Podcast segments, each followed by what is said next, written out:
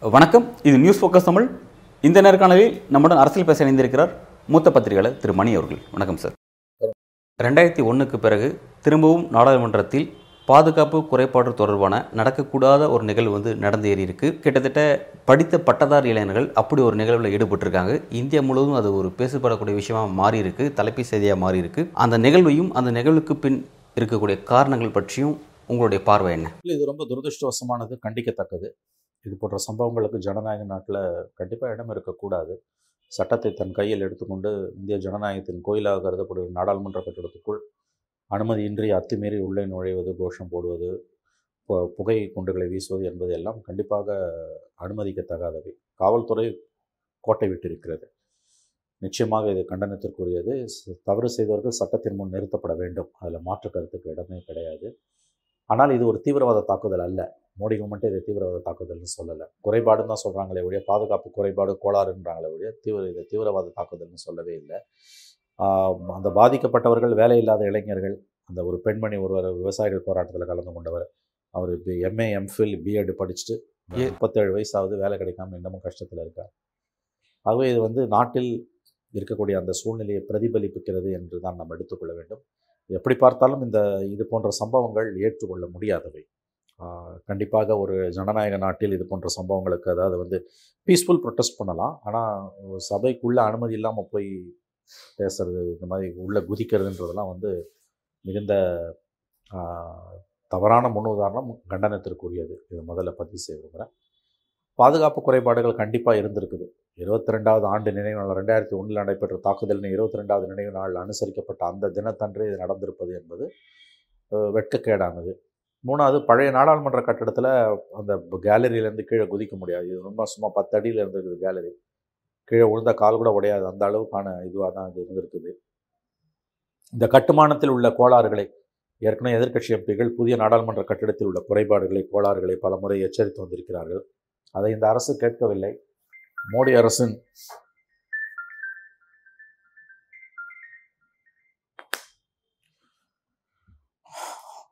மோடி அரசின் இந்த செயல்பாடுகள் என்பவை அதாவது மக்கள் உணர்வுகளை பற்றி கவலைப்படாமல் கிஞ்சித்தும் கவலைப்படாமல் எதிர்க்கட்சிகளின் ஆட்சேபனைகளையும் மீறி இருபதாயிரம் கோடி ரூபாய் செலவு செய்து கொரோனா காலத்தில் கட்டப்பட்ட இந்த கட்டிடம் என்பது பாதுகாப்பு தன்மை அற்ற ஒரு கட்டிடம் என்பதையும் வெளி உலகத்திற்கு எடுத்து காட்டியிருக்கிறது ஆகவே இவை இது வந்து கண்டிப்பாக பாதுகாப்பு குறைபாடு கோளாறு காவல்துறை மெத்தனம் என்று நாம் எடுத்துக்கொள்ள வேண்டும். ஆனால் அதை தாண்டியும் இந்த விஷயத்தை பார்க்க வேண்டும். நாட்டில் இன்று இருக்கக்கூடிய சமூக கொந்தளிப்பு வேலையில்லா திண்டாட்டம் குறிப்பாக எந்த அளவுக்கு வரம்பற்று கட்டற்று போயிருக்கிறது கரை புரண்டு ஓடுகிறது வேலையில்லா திண்டாட்டம் கட்டுப்பாட்டை மீறி சென்று கொண்டிருக்கிறது என்ப என்பதுதான் இந்த தாக்குதலிலிருந்து கிடைக்க வேண்டிய நீண்ட கால பாடமாகும். Short term lesson long term lesson வாங்க. ஷார்ட் டேர்ம் லெசன் பாதுகாப்பு குறைபாடுகள் அவை சரி செய்யப்பட வேண்டும். லாங் டேர்ம் லெசன் தான் நாம் கற்க வேண்டியது. லாங் டேர்ம் சஜஷன் இதுபடி பார்த்தீங்கன்னா கடந்த ஒன்பதாண்டு கால மோடி ஆட்சியின் தோல்வி லட்சோப லட்சம் இளைஞர்களை வேலையற்றவர்களாக ஆக்கியிருக்கிறது. ஆயிரத்தி தொள்ளாயிரத்தி எழுபத்தி நான்குக்கு பிறகு மிகப்பெரிய அளவில் வேலையில்லா திண்டாட்டம் தலைவிரித்து ஆடுகிறது என்று சொல்லுகிறார்கள். அதனுடைய வெளிப்பாடாகத்தான் அதாவது சமூகத்தில் உள்ள கொந்தளிப்பின் ஒரு வெளிப்பாடாக இந்தியாவில் எல்லாம் வந்து நார்மலாக இருக்குது. தேனும் பாலும் ஓடுதுன்னு மோடி கவர்மெண்ட் ஒரு சித்திரத்தை வச்சிருக்குது. அப்படி இல்லை. ஐம்பது ஆண்டுகளில் இல்லாத அளவுக்கு வேலையில்லா திண்டாட்டம் தலைவரித்து ஆடுகிறது. மக்கள் கடுமையான விலைவாசி உயர்வாலும் வேலையில்லா திண்டாட்டத்தாலும் பாதிக்கப்பட்டிருக்கிறார்கள். எழுத வேண்டிய இதை பிரதிபலிக்க வேண்டிய ஊடகங்கள் எழுதவில்லை பிரதிபலிக்கவில்லை. இது குறித்து பேச வேண்டிய எதிர்க்கட்சிகளும் பேச வேண்டிய அளவுக்கு பேசி தெருக்களில் இறங்கி போராடி அரசு நிர்பந்திக்கவில்லை. அரசு தூங்குகிறது அல்லது ஆணவத்துடன் செயல்படுகிறது மோடி அரசு. ஆகவே அரசியல்வாதிகள் என்கின்ற அந்த வர்க்கத்துக்கு எதிராக political class politicians as a class politicians as a class அரசியல்வாதிகள் என்கின்ற அந்த வர்க்கம் அந்த வர்க்கத்துக்கு எதிராக இந்தியாவில் உள்ள வெகுஜன மக்களிடம் இருக்கக்கூடிய கோபத்தின் வெளிப்பாடாகத்தான் நாம் இதை பார்க்க வேண்டும். தங்களுடைய அபிலாஷைகளை தங்களுடைய கருத்துக்களை தங்களுடைய பிரச்சனைகளை தாங்கள் படும் இன்னல்களை பொதுவெளியில் தாங்கள் வைப்பதற்கான அந்த ஸ்பேஸ் பொலிட்டிக்கல் ஸ்பேஸ் குறைந்து கொண்டே வருகிறது என்ற ஆதங்கத்தில் கோபத்தில் வெறுப்பில் சினத்தில் ஆற்றாமையில் கையறு நிலையில் இந்த இளைஞர்கள் இதை செய்திருக்கிறார்கள். இதை ஒரு எச்சரிக்கை மணியாக எடுத்துக்கொண்டு அரசு தன்னுடைய கொள்கைகளை திருத்திக் கொள்ள வேண்டும் எதிர்க்கட்சிகளும் திருத்திக் கொள்ள வேண்டும். அரசை நிர்பந்திக்க புதிய வகைகளில் அரசை நிர்பந்திக்க கற்றுக்கொள்ள வேண்டும். இதை வந்து வெறும் ஒரு நாடாளுமன்ற அத்துமீறல் ஒரு தீவிரவாத தா கவர்மெண்ட்டே சொல்லலை இது தீவிரவாத தாக்குதல்னு. இதை வந்து ஒரு அத்துமீறி நுழைந்த ஒரு சட்டம் ஒழுங்கு பிரச்சனையாக பார்க்காமல் இதன் அடிப்படை சமூக காரணிகளை இந்த அரசு களைவதற்கு மோடி அரசு வறுமையானால் அது கவர்மெண்ட்டுக்கு நல்லது. எதிர்க்கட்சிகளும் இந்த விஷயத்தில் மோடி கவர்மெண்ட்டுக்கு ஜால்ரா போடுற மாதிரி தான் இருக்குது. அந்த பாதுகாப்பு குறைபாடு என்கின்ற விஷயத்தை ஹைலைட் பண்ணுற அளவுக்கு எதிர்க்கட்சிகள் இந்த பிரச்சனையின் மூல வேரை அட்ரஸ் பண்ணுறதில் காட்டவில்லை என்பதுதான் வருத்தப்பட வேண்டியது. இங்கே ஒரு விஷயத்தை குறுக்கிட்டு வரும்போது சார் அந்த பாதுகாப்பு விஷயத்தை எதிர்கட்சிகள் ஏன் வந்து பிரதானப்படுத்துகிறாங்க அப்படின்னா இதுவே வந்து அந்த விஷயத்தை வந்து அந்த அவங்களுக்கு பாஸ் கொடுத்தது ஒரு பிஜேபி எம்பியாக இருக்காரு. இதுவே வந்து எதிர்கட்சிகள் சேர்ந்த எம்பியாக இருந்தால் இவ்வளோ நேரம் பாஜக பேசுகிற விஷயமே வேறையாக இருக்கும் ரெண்டாவது வந்து அந்த உள்ள நுழைஞ்சவங்களாம் வந்து பார்த்தீங்கன்னா ஒரு இடைநிலை சாதியை சேர்ந்தவங்களா இருக்காங்க. இஸ்லாமியர்கள் அல்லாதுல்லா இருக்கிறதுனால வந்து பாஜக இந்த விஷயம் வேற மாதிரி நடக்குது. சப்போஸ் இஸ்லாமில் இருந்தால் இந்த விஷயத்தை பாஜக ரொம்ப சீரியஸ் சப்ஜெக்டாக மாற்றிருக்கும் அப்படிங்கிறத எதிர்கட்சி வைக்கக்கூடிய குற்றச்சாட்டாக இருக்குது அதனால் நாங்கள் அந்த பாதுகாப்பு விஷயத்தை ஃபோக்கஸ் பண்ணுறோன்னு ஒரு விஷயத்தை குறிப்பிட்றாங்க. ரெண்டாவது இன்றைக்கு வந்திருக்க ஒரு முக்கியமான செய்தி என்னன்னா முந்நூற்றி ஒரு பேர் இருக்க வேண்டிய அந்த பாதுகாப்பு பணியாளர்களில் நூற்றி அறுபத்தொரு பேர் தான் இருந்திருக்காங்க அப்படிங்கிறது இன்றைக்கு வந்திருக்கு. கிட்டத்தட்ட பாதி பர்சன்ட் வந்து குறைவாக வந்திருக்கு அப்படிங்கிற விஷயம். ரெண்டாவது பாதுகாப்பு இணை இயக்குனர் பதவி வந்து காலியாக இருக்காங்க நியமிக்கப்படாமல் இருக்குது அப்படிங்கிறது அதோட ஒரு வெளிவரக்கூடிய செய்தியாக இருக்குது எஸ் நிர்வாக கோளாறுகளை தவறுகளை நீங்கள் சுட்டி காமிச்சீர்கள் அதாவது வந்து செக்யூரிட்டி ஜாயின்ட் செக்ரட்டரின்னு ஒரு போஸ்ட் இருக்குது பார்லிமெண்ட்டில் பாதுகாப்புக்கென்ற ஒரு இணை செயலாளர் இருக்கிறார். அந்த போஸ்ட் ஒன் மந்த்தாக வேக்கண்ட்டாக இருக்குது முந்நூற்றறுபது காவலர்கள் இருக்க வேண்டிய இடத்துல நூற்றறுபது காவலர்கள் இருக்காங்கன்னா அண்டர் ஸ்டாஃப் இது மோடி அரசாங்கத்தின் லட்சணம் எந்த அளவுக்கு இருக்கிறது? காவல் எடுத்து காவல்துறையில் டெல்லி காவல்துறை நேரடியாக உள்துறை அமைச்சகத்தின் கட்டுப்பாட்டில் இயங்குகிறது. ஆள் பற்றாக்குறையால் டெல்லி காவல்துறை விழிப்பிதுங்கி நிற்கிறது என்பது உண்மை. இதெல்லாம் வந்து உண்மைதான். இந்த பிரச்சனைகள் எல்லாம் உண்மைதான். நிர்வாக கோளாறு தலைவிரிச்சு ஆடுது. மோடி கவர்மெண்ட்டுக்கு ஆள்றதுக்கு தான தகுதியே கிடையாது. நிர்வாக திறனும் கிடையாது தகுதியும் கிடையாது. ஆனால் இந்த பிரச்சனையை அப்படி மட்டுமே பார்க்காதீங்கன்றது தான் என்னுடைய பாயிண்ட் இது அடிப்படையில் ஒரு சமூக அரசியல் பிரச்சனை. எது வேலை இல்லாத இளைஞர்கள் நாடு தழுவிய அளவில் போராட்டத்தில் ஈடுபடுவதும் ஐம்பது ஆண்டுகளுக்கு இல்லாத அளவுக்கு வேலை இல்லா திண்டாட்டம் தலைவிரித்து ஆடக்கூடிய ஒரு நாட்டில் கலவரங்கள் இந்த அளவு குறைவாக நடப்பது ஆச்சரியமானது. இந்த மாதிரி சம்பவங்கள் வந்து உண்மையிலே நிறையா நடக்கணும். அப்போ தான் வந்து அந்த இளைஞரோட கோபம் எவ்வளோன்றது இந்த இந்த மா இந்த அரசுக்கு தெரிஞ்சிருக்கணும். ஆனால் நடக்கலை. ஏன் நடக்கலை? நான் சொல்ல நடக்கணும்னா என் விருப்பத்தை சொல்லலை. நடக்கணும்னு என் விருப்பத்தை சொல்லலை. அதுதான் இயல்பு. இயல்பு. இந்த மாதிரி கலவரங்கள் நிறையா நடந்திருக்கணுன்றது என் விருப்பம் அல்ல. அதுதான் இயல்பு. அது ஏன் நடக்கலைன்னா அதுக்கு சரி வெந்ததை தின்னு வெடி வந்தால் போ வேலை வந்தால் போகும் போக போய் சேருவோம் என்று பாரதி சொன்னா இல்லையா? அந்த நிலைமைக்கு பெரும்பாலானவர்கள் வந்து விட்டார்கள். இன்னைக்கு. ஒரு சில இளைஞர்கள் வீறு கொண்டு எழுந்து இந்த சமூக கொடுமைகளுக்கு எதிராக போராட களத்திற்கு வருகிறார்கள். அதுதான் இதில் இருக்க பிரச்சனை. Security breach security breach security பிரீச்சுன்னு எதிர்கட்சிகள் ஓலமிடுறதும் ஜ ஜால்ரா போடுறதும் அதை பிஜேபி எம்பி ஒருத்தர் செஞ்சதால் அதில் உள்நோக்கம் கற்பிக்கிறதும் அபத்தமானது ஆபாசமானது அருவருப்பானது. எதிர்க்கட்சிகளுக்கு இமேஜினேஷனும் இல்லை புத்தியும் இல்லைன்றது மீண்டும் ஒரு முறை நிரூபிக்கப்பட்டிருக்கு. உனக்கு பிஜேபியை பிடிக்கல நான் ஒத்துக்கிறேன். பிஜேபி உங்களுக்கு பிடிக்கலன்றது நியாயமானது எனக்கு. நான் அதில் இருக்க நியாயத்தை நான் புரிஞ்சுக்கிறேன். ஆனால் எந்த ஒரு எம்பி அவன் பிஜேபி எம்பியாக இருந்தாலும் இந்த மாதிரி ஒரு போக்கிரித்தனம் பண்ணக்கூடிய ஒரு ஒரு கு- ஒரு குழுவுக்கு ஒரு கூட்டத்துக்கு பாஸ் இஷ்யூ பண்ணுவானா? ஏன்னா கேலரியிலேருந்து தூக்கி அடிக்கிறான்னா எந்த எம்பி கொடுத்த பாஸ்ன்றது எல்லாருக்கும் தெரியும். தான் தலையில் தானேவா சூடு போட்டுப்பான். எந்த ஒரு எம்பியாவது அதுவும் ஒரு பிஜேபி எம்பி போட்டுப்பானா? அதனால் இந்த பிஜேபி எம்பியோட முட்டு போட்டு இது வந்து கவர்மெண்ட்டோட சதின்றதெல்லாம் அபத்தமான பேச்சு. இது எதுலேருந்து வருதுன்னு தயவு செஞ்சு புரிஞ்சுக்கோங்க. லாங் டேர்ம் சொல்யூஷன் என்ன long term pent up feeling not solution long term reason என்ன இதுக்கு? ஒன்பது ஆண்டுகளாக இல்லாத அளவுக்கு விலைவாசி உயர்வு வேலை இல்லா திண்டாட்டம். தலைவிரிச்சு ஆடுது. எழுபத்தி நாலுக்கு பிறகு அன்எம்ப்ளாய்மெண்ட்டால் இந்திய மக்கள் பெரிய அளவில் பாதிக்கப்பட்டிருக்கிறார்கள். ரெண்டாயிரத்தி ஒன்று தாக்குதல் கூட பாராளுமன்றத்துக்கு வெளியில தான் நடந்தது. இது உள்ளேயே நடந்திருக்கு.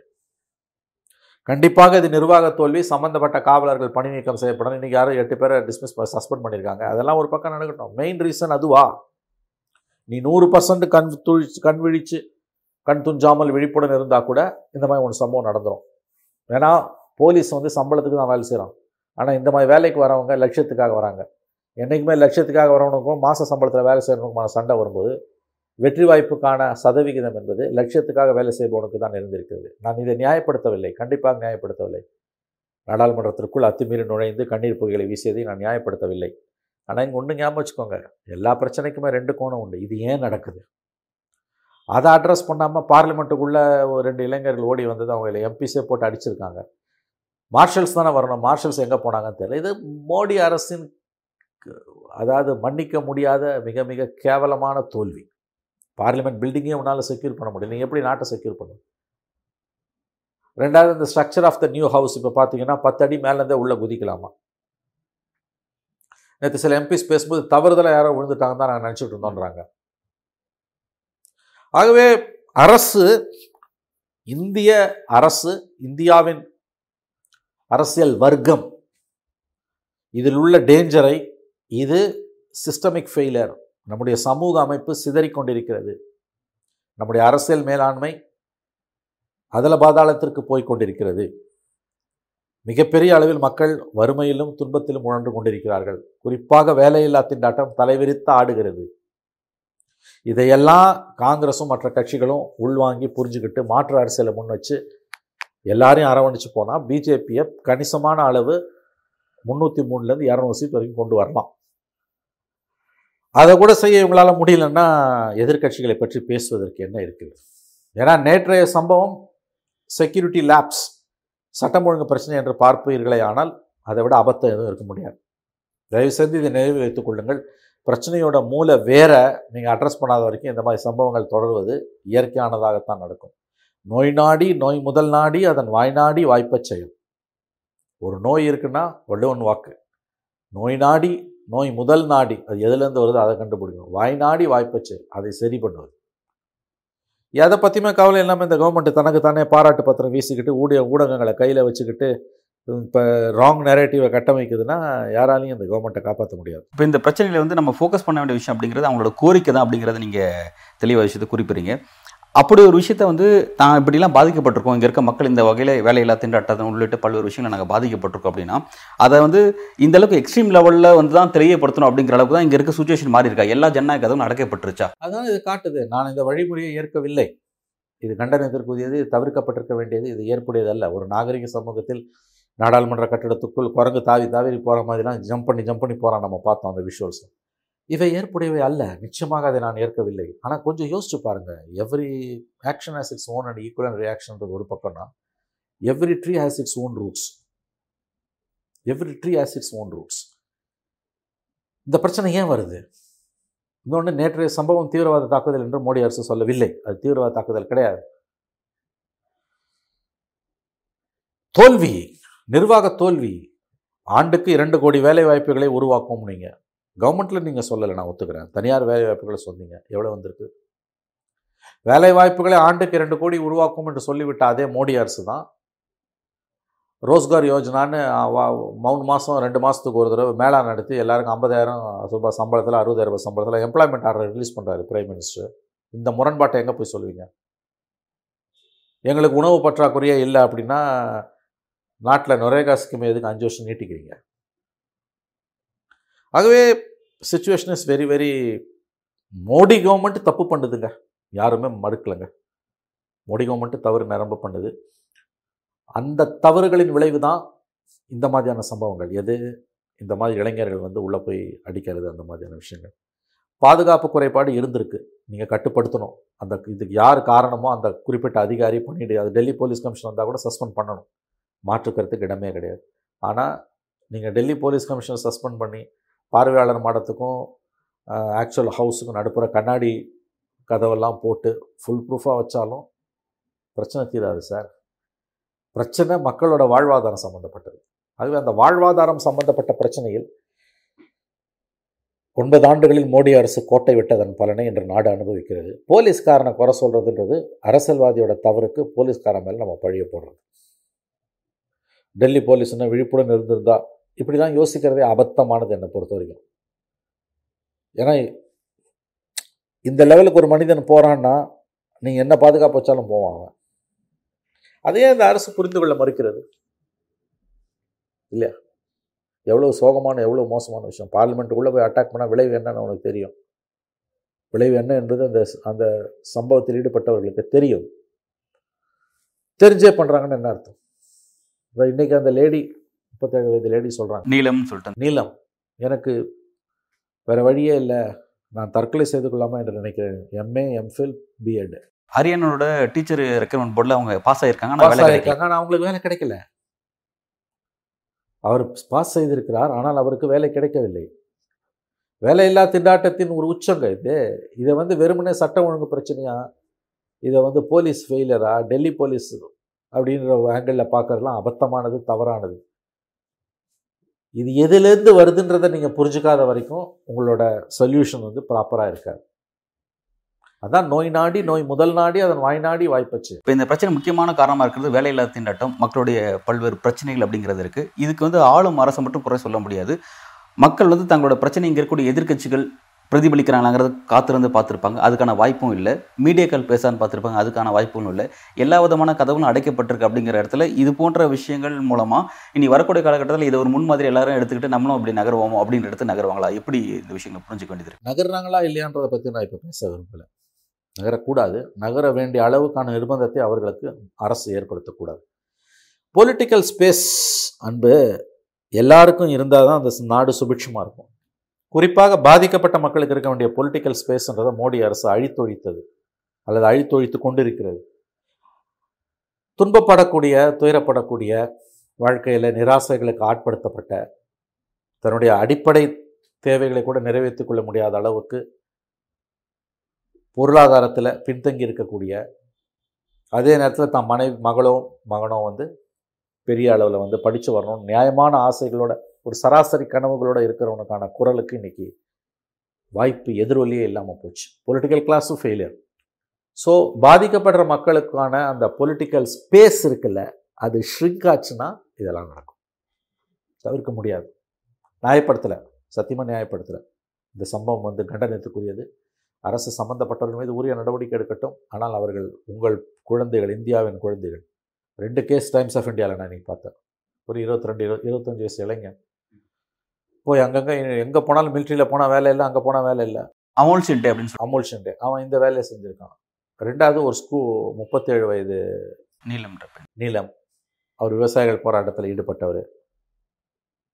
ஆகவே அரசு வந்து அப்போ அந்த அந்த மாதிரியான பாதிக்கப்பட்டவர்களுக்கான குரல் எதிரொலிக்கக்கூடிய அரசியல் தளம் சுருங்கிக் கொண்டே வருகிறது என்பதற்கான எடுத்துக்காட்டு தான் இது. இதை ஒரு வேக்கப் கால மோடி கவர்மெண்ட் எடுத்துக்கணும். மாறா இந்த இளை கைது செய்யப்பட்ட இளைஞர்களை பழி வாங்குறது அவங்கள நிரந்தரமாக ஜெயிலில் வைக்கிறது. தூக்கு தண்டனை வரைக்கும் போய் கேட்பாங்க. சுப்ரீம் கோர்ட்டில் எழுதி வச்சுக்கோங்க. சார் இப்போ வந்து ஆளும் அரசால மக்கள் பாதிக்கப்படுறாங்க அப்படின்னா அந்த பிரச்சனையை வெளிப்படுத்துறதுக்கு ஒரு ஜனநாயக ஸ்பேஸ் இருக்கும். ஒரு அனுமதிக்கப்பட்ட இடத்துல போராட்டம் இல்லை பல்வேறு ஒரு பேரணி இந்த மாதிரியான. விஷயங்கள் இருக்கும். பட் இந்த மோடி அரசுனால அந்த ஆட்சிக்கு வந்த இந்த ஒன்பது ஆண்டுகளில் அந்த மாதிரியான விஷயங்கள் பல இடங்களும் முடக்கப்படுது. இப்போ டெல்லியிலே வந்து பாலியல் துன்பத்துக்குள்ளான அந்த வீராங்கனைகளை நம்ம பார்த்துருக்கோம். ரெஸ்லிங் வீர வீராங்கனை பார்த்துருக்கோம். அந்த மக்கள் எவ்வளோ நேரம் போராடி அந்த விஷயத்தை இன்னி வரை சொல்யூஷன் கிடைக்கல அவங்களுக்கு. இப்போ அவருக்கு ஆதரவான பிரஜிபிஷனுக்கு ஆதரவான ஒருத்தர் திரும்ப அதை எலெக்ஷன் நிற்க போறாரு. அதை எடுத்து மறுபடியும் அவங்க போராடுறாங்க அப்படின்னு எடுத்து நகரும் போது இது இந்த மாதிரியான பிரச்சனைகள் வந்து இனிமேல் தொடரதான வாய்ப்பு இருக்கு அப்படிங்கிறத நம்ம புரிஞ்சுக்க வேண்டியதா இருக்கு. கண்டிப்பாக ஒற்றை வரியில் சொல்வதென்றால் கண்டிப்பாக. இதை சட்டம் ஒழுங்கு பிரச்சனையாக மட்டுமே மோடி அரசு பார்க்கும் என்றால் ஃபைன் பார்த்துட்டு போங்க. ஆனால் அதுக்கு பெரிய விலை கொடுப்பீர்கள். இது சமூக பிரச்சனை ப்ளஸ் சட்டம் ஒழுங்கு பிரச்சனை. ரெண்டையும் நம்ம பார்க்கணும். வெறும் போலீஸை வச்சு அடித்து உதச்சி எல்லா மாவட்டங்கள்லையும் இந்த மாதிரியான கருத்து உள்ளவர்களை அடித்து உடச்சி அவங்கள வந்து நிர்மூலமாக்கி அவர்களை இழிவுபடுத்தி அதில் சிறை சிலரை சிறைப்படுத்தி சப்ரஸ் பண்ணுறீங்கன்னு வச்சுக்கோங்களேன். You are fighting the symptom not the disease a good doctor will fight the disease not the symptoms ஒரு நல்ல மருத்துவன் நோயின் மூல வேருக்கு சென்று அதை களைந்தெறியத்தான் களைந்தெறியத்தான் போராடவனே அல்லாமல் அவன் நோயின் அறிகுறிகளுடன் போராடி கொண்டிருக்க மாட்டான். அதான் இங்கே நடக்குது. ஆகவே நேற்றைக்கு முழுவதும் நம்முடைய தொலைக்காட்சிகளிலும் நம்முடைய சமூக வலைதளங்களிலும் அந்த விவாதம் என்பது எப்படி இவர்கள் உள்ளே வந்தார்கள் யார் எங்கே கோட்டை விட்டா எந்த போலீஸ்காரர் வந்து பணி தவறு இன்னைக்கு எட்டு பேரை சஸ்பெண்ட் பண்ணியிருக்கானுங்க. இப்படியெல்லாம் சார்ட்டு போட்டு பேசியெல்லாம் பிரயோஜனம் கிடையாது. இட்ஸ் அ ஹியூமன் ப்ராப்ளம் வழிவகை எப்படியாவது தெரியும் ஒரு மனிதனுக்கு. நீ எவ்வளவு அடக்கினாலும். இங்க நாட்டில் இருக்கக்கூடிய வேலையில்லாத திண்டாட்டமோ விலைவாசி உயர்வோ இல்லை மணிப்பூர் பிரச்சனையோ இல்லை பெண்களுக்கு எதிரான வன்கொடுமைகளோ இது எதுவுமே வந்து பாஜகவுக்கோ பிரதமர் மோடிக்கு தெரியாம இல்லை. எல்லாமே தெரிய தான் செய்யுது. பட் இருந்தும் அவர் வந்து அந்த பாலிடிக்ஸ் ஸ்டைலை மாற்றிக்காம தான் இருக்காரு. ரெண்டாவது அவர் அவரை இன்னும் மேலும் உற்சாகப்படுத்துற மாதிரி இப்போ ஐந்து மாநில தேர்தல் முடிவு வேறு அவர் சாதகமாக அவர் அமைஞ்சிருக்கு. அப்படி இருக்கும்போது அவர் வந்து நிலையான ஆட்சிக்கு கிடைச்சது என்னோட ஒற்றை தலைமை கிடைச்சது அப்படிங்கிற மாதிரி தான் அவர் அதை திரும்ப திரும்ப பேசுறாரு. இப்போ அவருக்கு எதிராக இந்த மாதிரியான மக்கள் பிரச்சனை எதிரொலிக்கணும் அப்படின்னா மீடியாக்கள் செய்ய மாட்டேங்குது எதிர்க்கட்சிகள் செய்ய மாட்டேங்குது. அப்படின்னும் போது இது மாதிரியான விஷயங்கள் இனி வரக்கூடிய காலத்தில் அதிகரிக்கிறதுக்கான வாய்ப்புகள் இருக்கு. இது எக்ஸ்ட்ரீம் லெவல் எது வரைக்கும் போகும்னு பார்க்க வேண்டியது இருக்கு. எதிர்காலத்தில் இது போன்ற சம்பவங்கள் நடப்பதற்கு வாய்ப்புகள் இருக்கிறது என்பதை நான் மறுக்கவில்லை. அதனால் இது எங்கே போய் முடியலாம் அப்படிலாம் நான் ஆருடன் சொல்ல முடியாது. இந்த போக்கு தவறு. மக்கள் சட்டத்தை தன் கையில் எடுத்துக்கொள்வது தவறு. அறவழி போராட்டங்களின் மூலம் மகாத்மா காந்தி நமக்கு வழிகாட்டி இருக்கிறார். ஒத்துழையாமை இயக்கம் இருக்குது. வரிகுடா இயக்கம் இருக்கிறது. ஞாபகம் வச்சுக்கோங்க. அந்த மாதிரி தான் நீங்கள் செயல்பட முடியுமே தவிர அத்துமீறி நாடாளுமன்ற கட்டடத்துக்குள் நுழைவது அங்கே வந்து கண்ணீர் புகைக்கு இணையான பவுடரை போடுறதெல்லாம் ஏற்புடையதல்ல. இந்த இளைஞர்களின் வழிமுறையை நான் நிராகரிக்கிறேன். ஆனால் அவருடைய உணர்வுகளை நாம் புரிந்து கொள்ள வேண்டும் என்பதுதான் என்னுடைய தாழ்மையான வேண்டுகோள். தவறாக இந்த செய்தி வெளியில் போயிடக்கூடாது. நாம் வன்முறையை ஒருபோதும் ஆதரிக்கவில்லை. வன்முறையை ஒருபோதும் நாம் ஆதரிக்கவில்லை. வன்முறை நாம் அடைய வேண்டிய இலக்குகள் எவ்வளவு முக்கியமானவையோ அந்த அளவுக்கு முக்கியமானவை. அந்த இலக்குகளை நோக்கிய நம்முடைய பயணங்களும் இருக்க வேண்டும் என்பதுதான் காந்திஜி நமக்கு சொல்லிக் கொடுத்த பாடம் இல்லையா? மகாத்மா காந்தியை மறந்ததன் விளைவு தான் நாம் இன்றைக்கி இவ்வளோ துன்பங்களை அனுபவிக்கிறோம். மறந்துடாதீங்க. அந்த புதிய நாடாளுமன்ற கட்டிடத்தில் காந்திக்கு செல கூட இல்லை. போராட்டம் பண்ணுறதுக்கு பழைய நாடாளுமன்ற கட்டிடத்துக்கு வராங்க. ஆகவே இந்த அரசு காந்திய பாதையில் செல்லவில்லை. தேசப்பிதாவையே மறந்துவிட்டு இது மோடியின் பாதையில் செல்கிறது என்பதுதான் துரதிருஷ்டவசமான உண்மை. ஆனால் அதற்கான எதிர்வினை எப்படி இருக்க வேண்டும்? வன்முறை துளியும் கலவாமல் இன்றைக்கு அந்த புகை குண்டுகளை போட்டப்ப சிலருக்கு வந்து மூச்சு திணறல் ஏற்பட்டதெல்லாம் சொல்கிறாங்க எந்த அளவு உண்மையோ தெரியாது. அத்தகைய காரியங்களை கூட செய்யக்கூடாது. நிச்சயமாக இந்த வழிமுறை என்பது தவறு. ஆனால் அவர்களுடைய போராட்ட வடிவங்கள் என்பவை சட்டத்துக்கு உட்பட்டவையாகும். சில நேரங்களில் சட்டத்தை மீறி கூட இருக்கலாம். ஆனால் அது அகிம்சை பார்ப்பட்டதாக இருக்க வேண்டும். புரியுதுங்களா? அதனால் இதில் நம்ம ரொம்ப தெளிவாக இருக்கணும். இத்தகைய போராட்டம் உங்கள் கேள்வி எனக்கு புரியுது. இத்தகைய இந்த விஷயத்தை அந்த அமோல் சிண்டி அப்படிங்கிற அந்த மாணவர் வந்து ஒரு காவல்துறைக்கு முயற்சி செய்கிறோம் பிறகு ராணுவத்துக்கு முயற்சி செஞ்ச நபராக இருக்காரு. அவருக்கு தெரியும் எப்படி சட்டம் என்ன சொல்லுது எப்படி ஒரு நபர் இருக்கணும் அப்படிங்கிறது அவருக்கு நல்லாவே தெரிஞ்சிருக்கும். பட் அவரே இந்த எக்ஸ்ட்ரீம் லெவல் நகராரு அப்படின்னா இந்த அரசு எப்படி கொண்டு அதுதான் அவர் பாதிக்கப்பட்ட ஒரு இளைஞ- இளைஞனோட கொடுமை எனக்கு அது. இன்னைக்கு வேலையில்லா திண்டாட்டத்தும் எந்த அளவுக்கு இந்தியாவில் தலைவிரிச்சு ஆடுதுன்றத ஊடகங்கள் பேச மறுக்கின்றன. எதிர்க்கட்சிகள் ஓரளவு பேசுகின்றன ஆனால் அவங்க குரலுக்கு மரியாதை இல்லை. அவங்களும் தெருக்களை இறங்கி போராட வேண்டிய அளவுக்கு போராடல. ஐம்பது ஆண்டுகளில் இல்லாத அளவுக்கு வேலையில்லா திண்டாட்டம் இந்தியாவில் தலைவிரித்து ஆடுகிறது. அந்த பெண்மணி நீலம் என்கின்ற அந்த பெண்மணி முப்பத்தேழு வயது பெண்மணி அவர் எம்ஏ எம்ஃபில் பிஎட் படித்திருக்கிறார். ஹரியானா அரசாங்கத்தில் வந்து அவர் பயிற்சி டீச்சர் இருக்கணும் டீச்சர் ரெக்ரூட்மெண்ட் போர்டில் தேர்வு பெற்று ஆனால் தேர்வு பெற்ற ஏழு வருஷத்துக்குள்ள ரெக்ரூட்மெண்ட் வரணும். அவருக்கு ரெக்ரூட்மெண்ட் வரல. அவர் ஒரு கட்ட அவர் வந்து விவசாயிகள் போராட்டத்தில் முன்னின்றிருக்காரு. ரெஸ்லர்ஸ் போராட்டத்தில் மல்யுத்த வீராங்கனைகள் போராட்டத்தில் அந்த பெண்மணி முன்னே இருந்திருக்கிறார் அவருக்கு வந்து வேலை கிடைக்கல. அவர் ஒரு கட்டத்தில் சொல்லியிருக்கிறார் நான் செத்து போயிடலாம்னு நினைக்கிறேன். வேலையில்லா கொடுமை வந்து ரொம்ப மோசமானது. நான் வந்து இந்த இந்த கட்டத்தில் நான் வா- வாழ விரும்பவில்லை என்றெல்லாம் அவர் பேசியிருக்கிறார். வேலையில்லா திண்டாட்டன்றது ஒன்று தெரிஞ்சுக்கோங்க. ஒரு மனிதனுக்கு ஏற்படக்கூடிய து- மார்ட்டின் லூத்தர் கிங் கேள்விப்பட்டிருக்கீங்கல்ல? மார்ட்டின் லூத்தர் கிங் சொன்னார் ஒரு மனிதனுக்கு ஏற்படக்கூடிய துயரங்கள்லேயே ரொம்ப மோசமான துயரம் வேலையில்லா திண்டாட்டம். ஒரு மனிதன் அவனோட அம்மா அப்பா செத்து போயிட்டாங்கன்னா தாங்கிப்பான். அவன் அவனோட பொண்டாட்டி செத்து போயிட்டா தாங்கிப்பான். புள்ள செத்து போயிட்டா தாங்கிப்பான். காதல் தோல்வியை தாங்கிப்பான். நண்பர்கள் இறந்துட்டா தாங்கிப்பான். எந்த பிரச்சனையும் தான் தாங்கிப்பான். ஆனால் வேலையில்லா திண்டாட்டத்தை ஒரு மனிதன் தாங்க முடியாது. ஏன்னா தனக்கு எதிர்காலம் இருக்கிறதா இல்லையா என்ற கேள்வியை எழுப்பி ஒரு மனிதனின் முதுகெலும்பை உரி முறித்து விடும்னாரு Martin Luther King. Unemployment is the biggest problem of any country. நாடு விடுதலை அடைஞ்சு எழுபத்தஞ்சு ஆண்டு காலத்தில் ஒரு முப்பத்தேழு வயது பெண்மணி படித்தவர் எம்ஏ எம்ஃபில் பிஎட் படித்தவர். அவருக்கு வந்து அந்த வேலையில்லா திண்டாட்டத்தோட கொடுமை அதை அனுபவிச்சவனுக்கு தெரியும்.